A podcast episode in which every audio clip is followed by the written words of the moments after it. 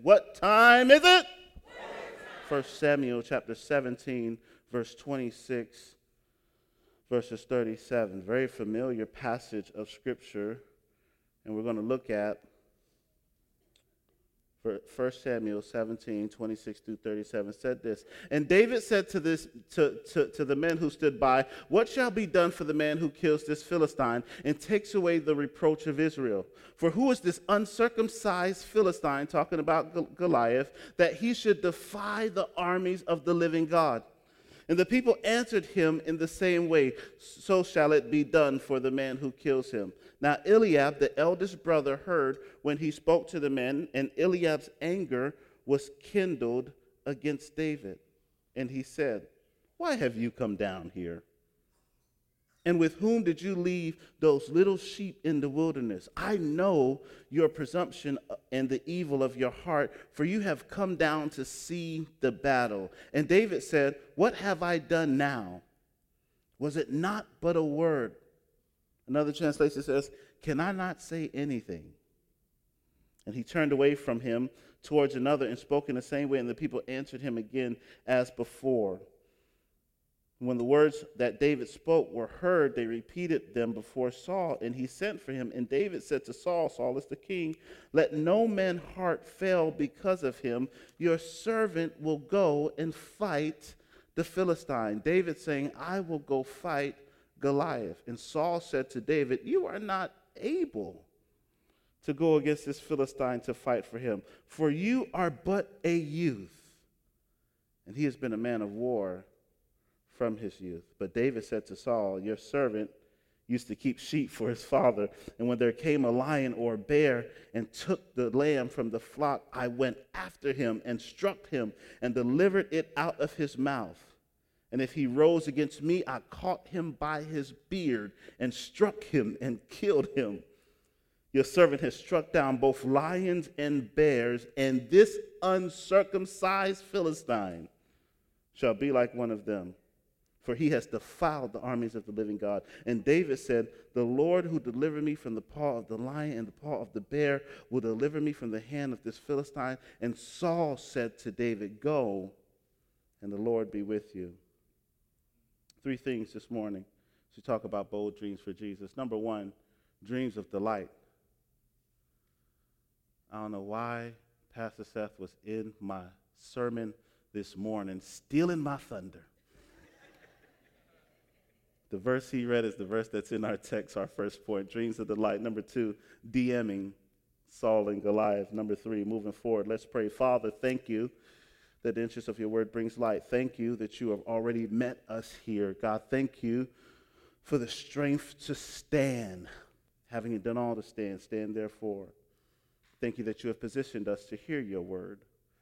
And God, I pray now that your word will transform hearts and minds. I pray that your word will meet us where we are, that we would be encouraged, that we would be strengthened uh, because of your word coming into our hearts. Lord, use me as your vessel, I pray. In Jesus' name, amen. Talk about dreams of delight. Here's our premise, don't forget it. How do I know my dreams are for my King? Let me read, hear this scripture again that Pastor Seth read. Psalms thirty-seven four says this, delight yourself in the Lord, and he will give you the desires of your heart. Now, the David that writes Psalm thirty-seven is different from the David that we see in First Samuel chapter seventeen. David in Psalms thirty-seven is older. It's more seasoned. He's an old man at this stage. And he's writing uh, with the privilege of reflection. He's able to look back and see what God has done. And he's writing this as an encouragement for us. All scripture is God-breathed. So he's writing this to encourage us in twenty twenty. Here's what David starts off saying. Don't worry, or don't be jealous, or don't be envious of the ungodly. Can I pause and say, if your dream is built off competition, cancel it in Jesus' name. If you want something because they got something, cancel that. They got a house, I want a house, cancel that. They got kids, we got to have kids, cancel that. That's, that's foolish. The Bible says, run the race that is set before you. So I can't plan based on the people around me. I got to get before God and see what he says. So David's encouraging him in verses one and two, don't worry about the ungodly, but instead delight yourself in the Lord, and he will give you the desires of your heart. Here's how many of us read this. Delight yourself in the Lord, and he will give you, well, the desires of your heart. I'm just believing God for stuff, and he heard my prayer. He know my desire. God loved me. He know what I want. Let's read the text. Before we get to desire, we got to get to delight. Somebody say delight. What does it mean? What is this idea of delighting in the Lord? What does this mean? Here's what it doesn't mean. It's not selfish ambition. It's, it's, not, it's not trying to impress other people with my dream. It's, it's, it's about my calling and my impact. So because of that, I'm going to delight in the Lord. I am going to make him my affections. Now, before we are believers, we don't delight in the Lord. Before we are believers, we don't even have a desire to delight in the Lord. It's because God, hear the term, rescues us. He rescues us and gives us a heart that wants to pursue him. That's a, that's a gift. If you say, man, I just really, I really feel the need to pray. You didn't have that before you were saved. You had other needs you felt like doing. You had other stuff you were chasing. I feel like cussing people out. And you just cussed them out. You slap me. I slap you back. Nothing to think about. But when we are rescued by Jesus, our affections change. He changes our hearts, and now we long to please him. And what that does is it brings conflict with these other affections that I have. You, you know what I wish? I wish when God saved me and gave me a desire for him, I wish he would take out all the other desires. Anybody else? I, I, I wish when he put a desire to seek him in me that he would have taken all of the other desires out, but he did not do that. Why? Because he's in the process of making me look more like him. He's in the process of growing me up, and you can't grow up without conflict. So what he does is he puts a desire for him in there, and he doesn't take away the desires of your flesh, but what he does is he gives you power. Somebody say power. He gives you power over your flesh. So now there's this war, there's this contention, there's this fighting between your spirit and your flesh, and the aim is who's going to get the delight. There's conflict between the flesh and the spirit. This is why in Colossians three, he says, I'm calling you to mortify, to kill the desires of the flesh.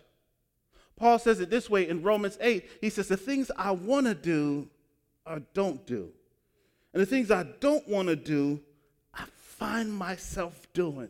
Then he says, oh, wretched man that I am. In other words, I am a mess. Who's going to help me? I don't know if it's too early in the year for you to confess. Even though the clock struck twelve on December thirty-first, it became January first, truth be told, you're still messy. Okay, I'm sorry, it's too early in the year. I'll talk to you in April. Uh, but there's still this contention. And your job and my job is to make sure we are bringing every day with what we have, our flesh, under subjection. It's, it's us taking the desires, and that's what fasting is. It's, man, I want steak and, and, and meat and wings and jerk wings, but I am bringing my flesh under subjection. Bringing it under, not under, under subjection. Why? Because God's rescued my heart, and he's given me a desire for him. So now I got to take the desire that he gave me and delight. Watch this. We're moving from desire to delight. First desire is the one he gave us. Don't miss that. I'm giving the desire that he gave me to seek him, and I'm going to delight. I'm going to make it awesome to think about him. Man, I get to pray. What a delight. oh, there's an opportunity for worship. I get to worship with the people of God. What a delight. Until things like prayer and fasting and Bible reading and Bible memorization and fellowshipping with the body and and and and and laying before him to just see what he says and and and, and being taken by just being in his presence and asking him to fill you with his spirit, until those things become a delight for you, your desires will be off. Let's go again. He gives me a desire, and then he tells me, I gave you a desire, delight in me. Now, once you delight in him, here's what he does. He changes your other desires. In other words, what you delight in informs what your desires are. Show me a person that is struggling with sin, and I'll show you someone that is delighting in evil. What's your delight? And so as we quote Psalms thirty-seven, verse four, delight in the Lord, and he'll give you the desires of your heart. Understand that your, your, your delight is forming your desires. And David is a great case study for that. Because David is a person, prior to Goliath, that lives this life of delight in Jesus. Not perfectly, but he lives this life, rather, of delighting in God. I want to give a little bit of backdrop of David. David is a young man. He's he's he's he, he's a young man who lives in a house with many brothers. If you grew up with many brothers, you know brothers compete. That's just the, it is what it is. Brothers are competitive, and David is the youngest brother. He's he's the weakest brother. He's the slowest brother. And he's he's so much down the tadpole line that when Samuel comes to the house to ordain the next king, his father, David's father, does not even bring him in the house when Samuel asks for his sons. David is forgotten. David is in the background. David is tending, as his brother says in the text, to them few little sheep. He is insignificant. He is obscured. And here's what I want to say to someone who feels that way. That is a gift. For someone that feels called and then feels like they're insignificant, that is a gift, because it's time for you to work on what God's called you to do without the pressure to perform. It, it, it's don't miss the times in the backyard. I remember being a kid in the summer, bored is all get out. Ma, I want to do something. Ma, I want to do something. Ma, I want. And she'll say, boy, go in the backyard. The backyard was that place where it's get out of my face. Go do something. What am I going to do? Go do something. And ain't nothing back there. Ain't no toys back there. Go do something in the backyard. There's nobody in the backyard. There's no crowds in the backyard. There's no stage in the backyard. There's no microphone in the backyard. There's no responsibility in the backyard. Ain't nobody counting on you in the backyard. Be, be, be careful that you don't rain on the parade of your obscurity, because in your obscurity, God can be forming and shaping and crafting and making you into all that he wants you to be. It's your backyard. Don't despise it. Well, I just ain't got nothing going on in my life. Well, work on what you need to be working on until something's going on. Preaching is an easy example. Don't wait for the platform. Go in the backyard and preach to the trees like they were congregations. Go, go, go practice on one of your friends that won't call you pastor. You're training. Here's a bombshell. Take it or receive it. I'm leaving it on you. Let it, let it fall where it may. What if twenty twenty in your year of harvest is your year of preparation? Y'all mad? Why? Because I don't know God's timetable for your life. And watch this, you don't know it either. So what is he calling you to in, in, in all of it? Faithfulness. David's in the background. Father doesn't even bring him in. Samuel says, I'm not waiting till all your sons get here. Finally, David shows up, and Samuel anoints David to be the next king of Israel. This boy that was in obscurity is now brought to the highest position in the land because he's a God chaser, because that's God's plan for him. But while he was in the background, he learned, man, yo, God is a provider. When he's in the background, he learns, man, God is the deliverer. I had these lions roll up on my sheep, and they tried to take my sheep, and I took the sheep back, and, and then they tried to take me out, and God showed up and delivered me. We also learn, he learns there that God's worthy to be praised. So David is writing a lot of these Psalms while he's in the background. He learns that God can be his identity, that he can find who he is in God. Some of you all did not have a great relationship with your father. I get that. But you are not fatherless. David would go on to write, when mother and father forsake me, the Lord will take me up.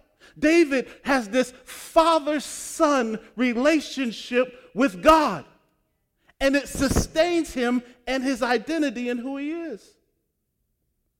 David learns how to fight in the backyard, sing in the backyard, identify his sonship in the backyard, gain his confidence in the backyard. He's been fellowshipping with God.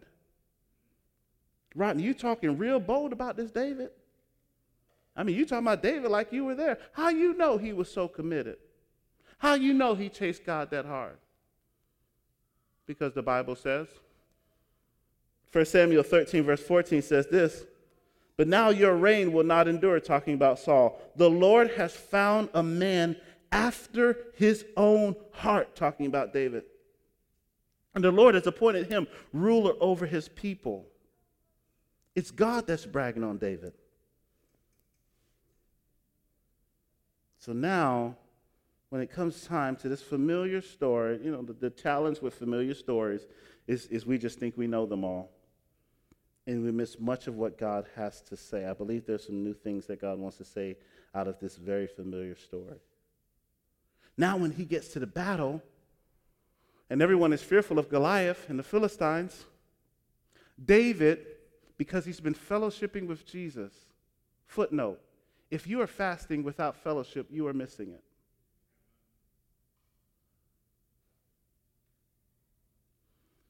That's where our confidence comes from. That's where our, our power over sin comes from, spending time with Jesus. So he gets to this battle, and the people are afraid. The people are afraid. They're afraid because their Philistines are the arch enemy of Israel. It is like the Boston Celtics versus the Lakers. It. It is like Tennessee and Baltimore yesterday. It's, it's terrifying. That's their enemies. And who's running the point? This nine-foot, nine-inch tall giant named Goliath. He makes Shaq look like a baby. And he's fully armored. And he's talking smack. Running them gums. All that is real. Just talking big talk. And he's not just talking big talk. He has the appearance to back up what he's taught. Saul will later go on to say, yo, this dude has been trained from his youth. He is the Philistines' champion. He's talking big talk. So David asks a question in verse twenty-six. Yo, okay, if somebody takes that guy out, what they get? Now, the, the question can come off thinking, okay, is David looking for something? Is he trying? Is, is David on the come up? I think it's more than that. You see, David understands that he has just been ordained to be the king of Israel. And the kings are the one that would lead the army in battle. You know who was supposed to fight Goliath? Saul. And Saul is terrified. So maybe David's thinking, the way I'm going to get to be a king is by fighting Goliath. He's, he's thinking about how, but that's not his why. Good question. What's your why? What, what, what motivates you for the dreams that you have for twenty twenty? What's your motivation? David is going to expose to us his motivation. Here's two things that tell us what his motivation is.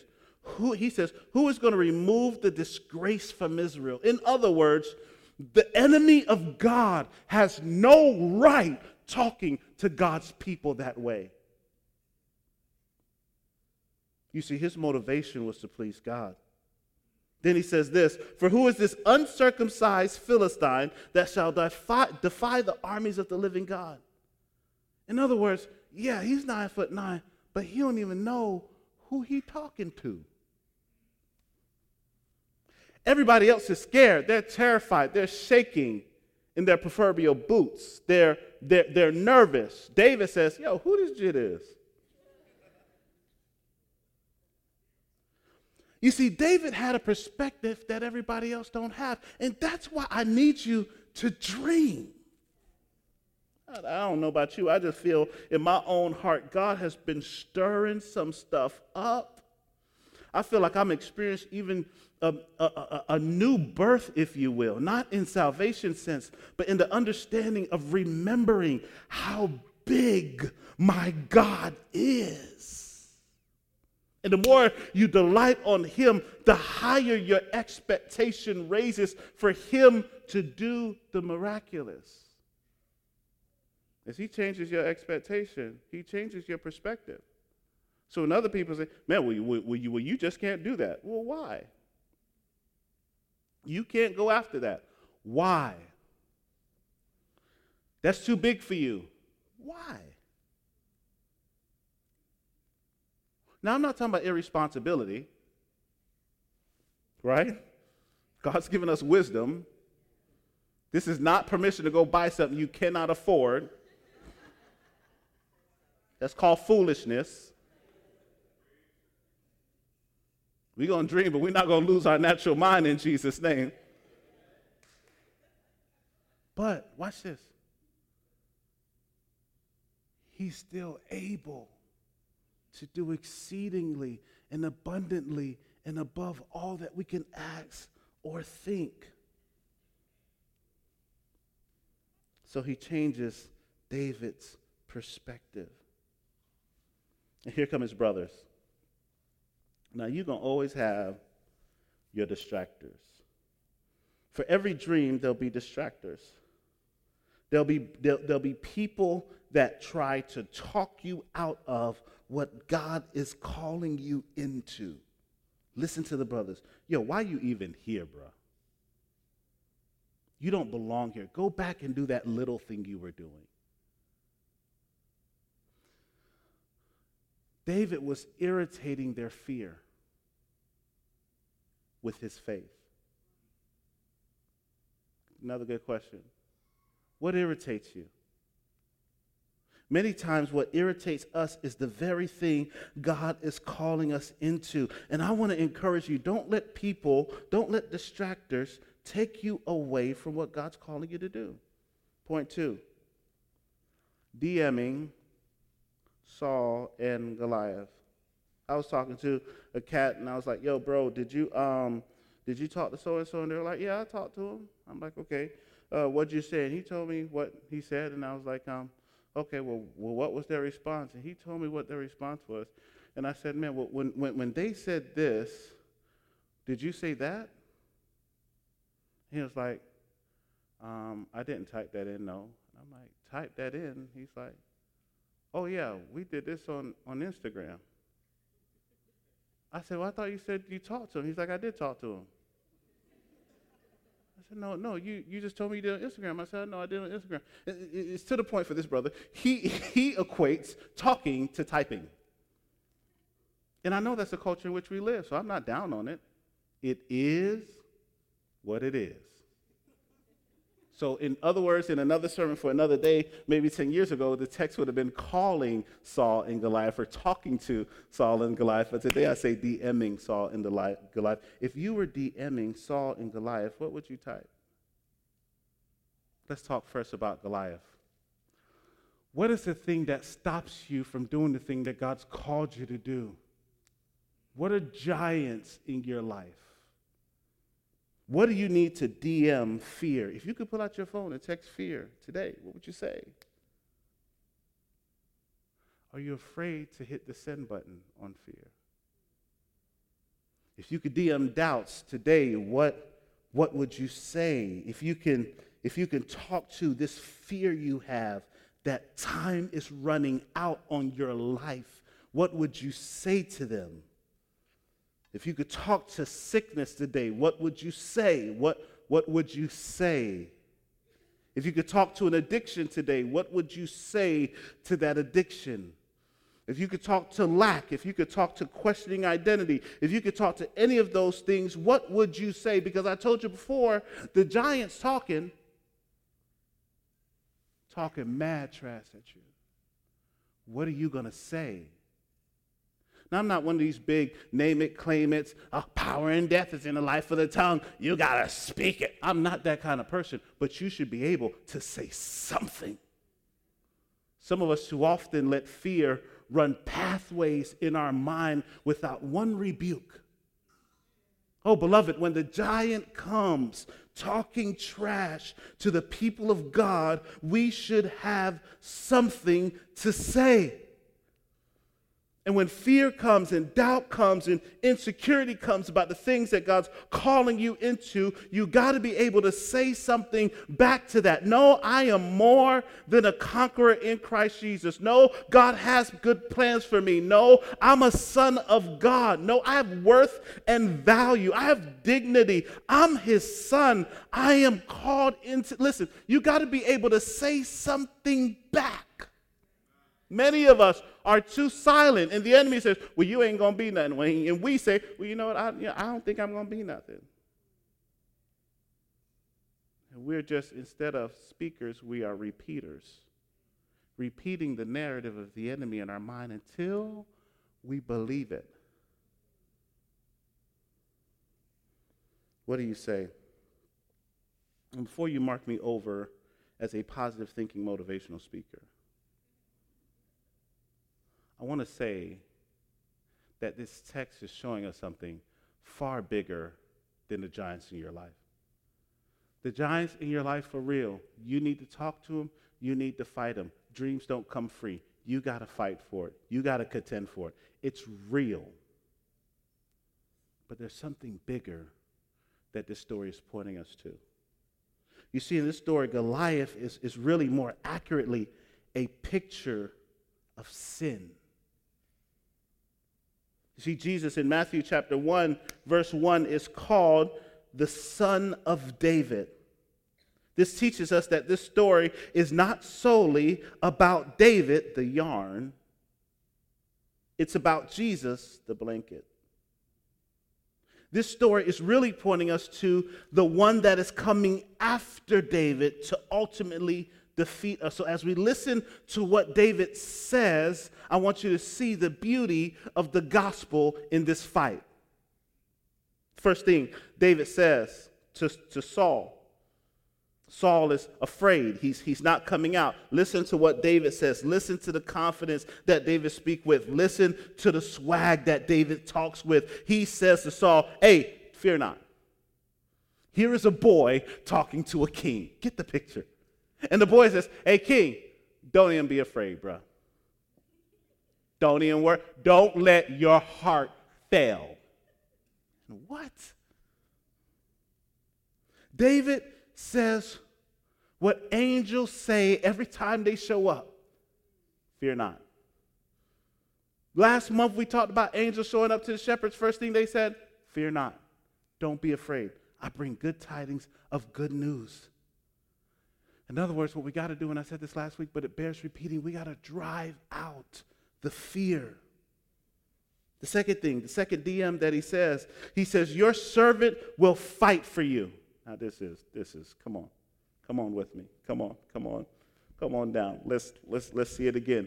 Little young ruddy boy, no facial hair, young, scrawny, no muscles, running in. Hey, yo, king, don't even worry about it. Fear not. Don't let your heart fail. Here's why, your servant, I'm going to fight for you. You're supposed to fight, but I'm going to fight. Really? Notice what David calls himself. Servant. Who's the greatest servant? Jesus. Who comes not to be served, but to serve? Jesus. Who fights for us? Jesus. When we are too afraid to fight for ourselves, who fights the battle of sin and has defeated sin once and for all on the cross? Jesus. Beloved, if your dream is not a dream for Jesus, what you dreaming?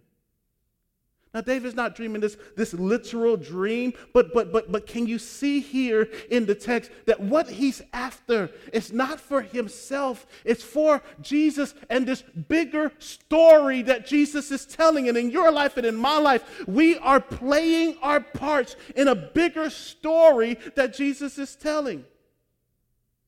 I had a chance this week to sit with a young man who's doing ministry out at Palm Beach State, and I've been wanting to get on that campus for many, many years now. And, and, and finally, God has opened up this door for us to connect with this ministry that's already there.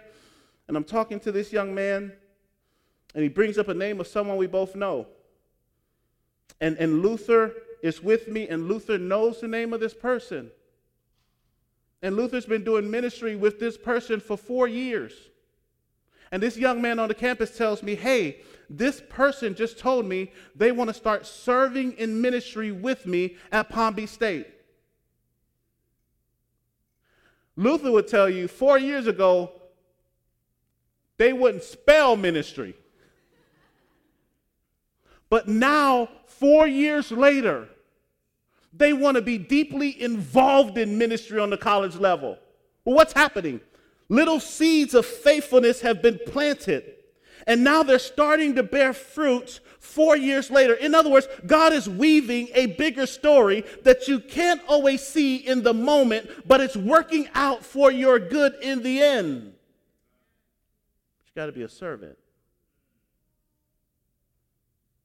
He says, your servant will fight for you.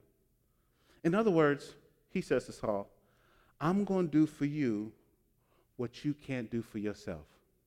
That's the cross. That's substitutionary atonement. That is Jesus stepping in my place, doing for me what I can't do. That's the gospel. This isn't just some story and, and you're David fighting Goliath. I'm going to try really hard. Yeah. No. You know you can't throw that, that slingshot that good. Come on, you ever think about that story? And David goes, phew, and the rock hits the guy, and the guy just falls down. Come on, you know. In the fourth grade, I got hit with a rock by my friend, Justin Ghost, and he was mad at me. He is a pitcher in baseball, so he threw the rock probably thirty yards right. I said, doo, boom, hit me right in my head. I still have the scar today. I was bleeding. I was mad. I turned around and chased him, and I was going to chase him so I could fight him, but he was faster than I was, so I didn't chase him. I tried to get him later on that week. And so, so he threw this rock, doo, and the rock hit my head, and I was like, ah. Oh, he got me. And I'm checking my finger, and all this blood is coming out. But listen, I ain't die.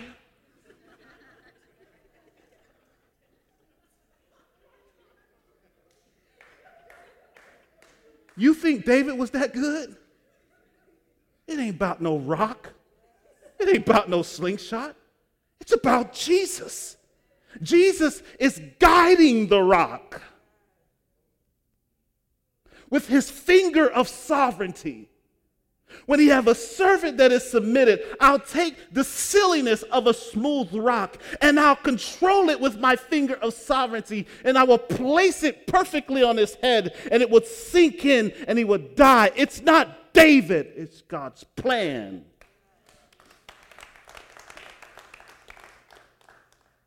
It is the pathway God takes to get his glory.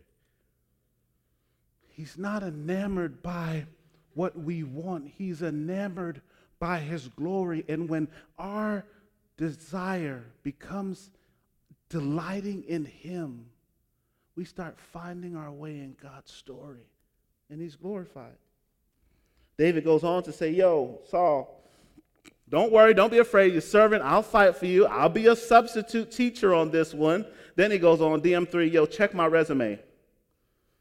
David starts shooting out his credentials about what he did, fighting the lion, fighting the bear. I believe Jesus can shoot out his credentials, fighting the fight against sin.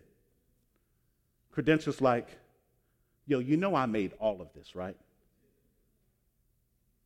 Credentials like, you know Jesus is the only begotten of the Father, full of grace and truth. Credentials like he is eternal and all-knowing and all-powerful. I'm talking about Jesus. Must I go on? Credentials like when God says, I am whoever you need me to be, I will be for you. Listen, you serve a God with a phenomenal resume. Says you fight your battle against sin, doubt, fear, unbelief, insignificance. Understand, you serve a mighty God, and God's going to give you victory. Amen. And finally, four things in a macho way. This is some of the most cold-blooded stuff in all Scripture, the stuff that David says. Listen to what he says to Goliath. Here's the first thing. I'm coming in his name. Now that's that's crazy. In other words, somebody come out, let's say somebody breaks in here, they got guns all over the place, they got all these different kind of guns, handguns, uh, automatic, rifles, whatever, all pointed at me. And I say, yo, I got a name.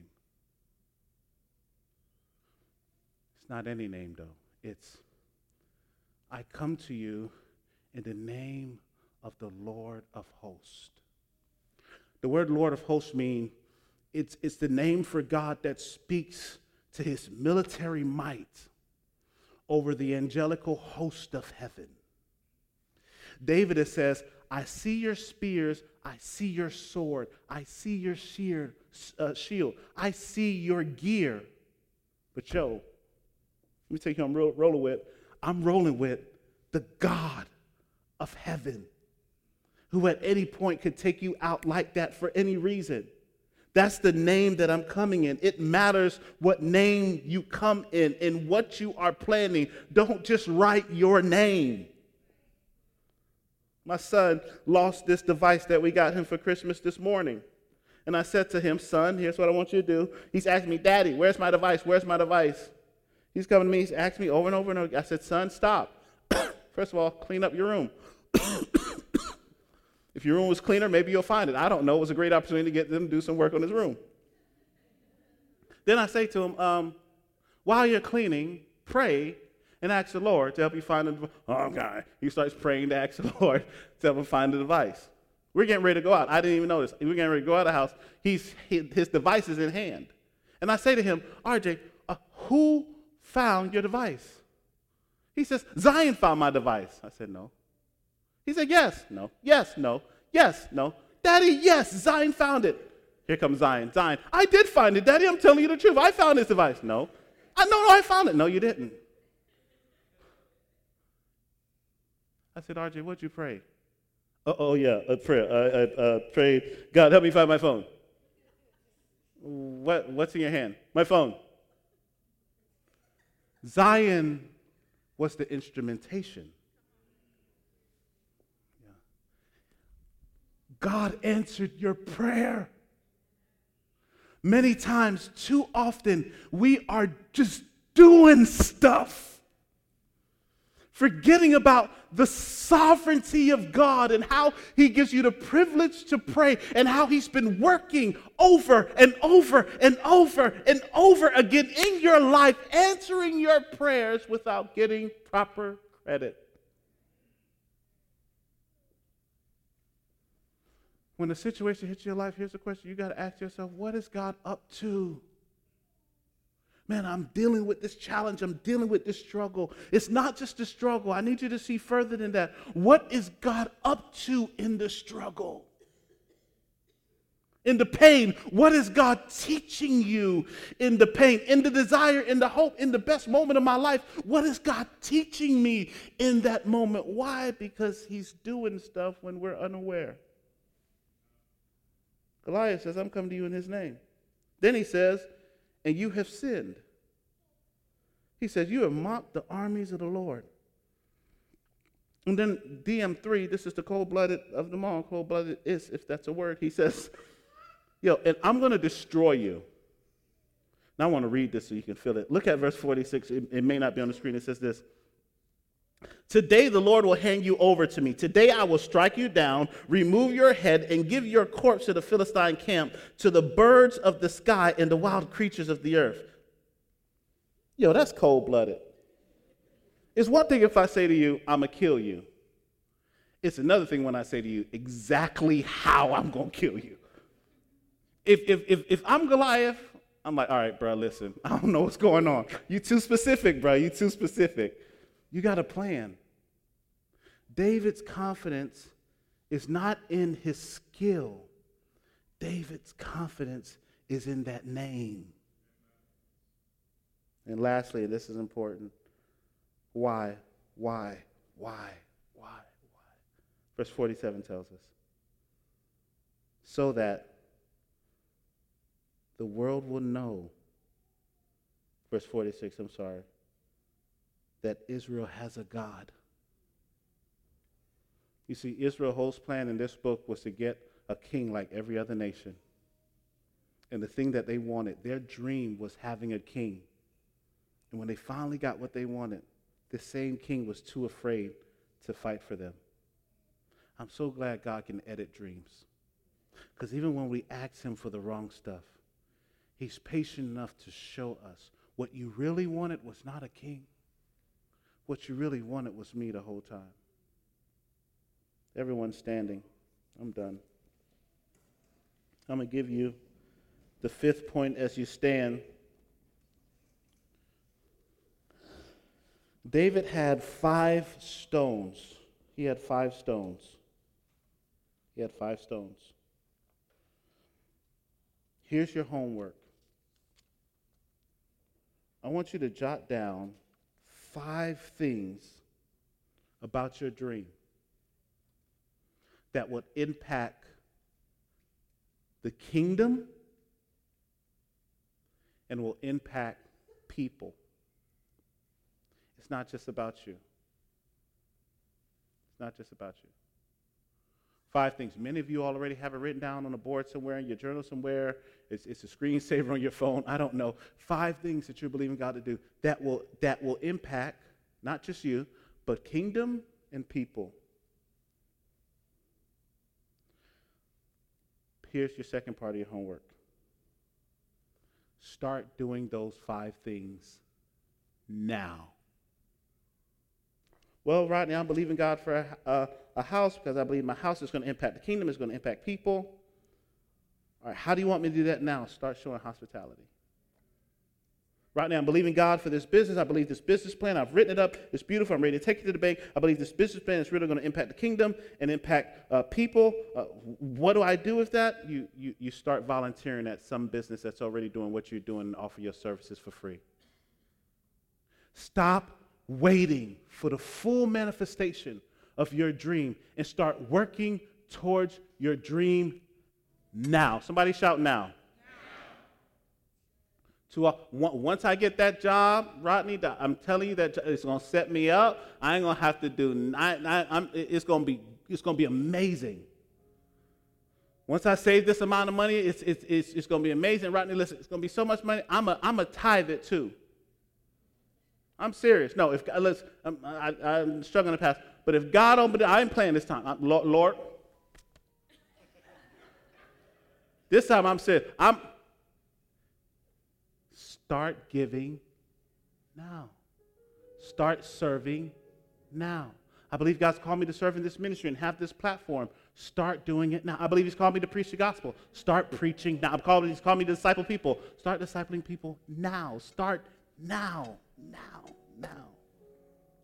Luke sixteen ten says this, whoever can be trusted with very little can also be trusted with much. It's, it's, if you're faithful with this, you're going to be faithful with that. That's how it works. Faithfulness carries. Faithfulness travels. Whoever is dishonest with very little will be dishonest in much. Luke sixteen ten.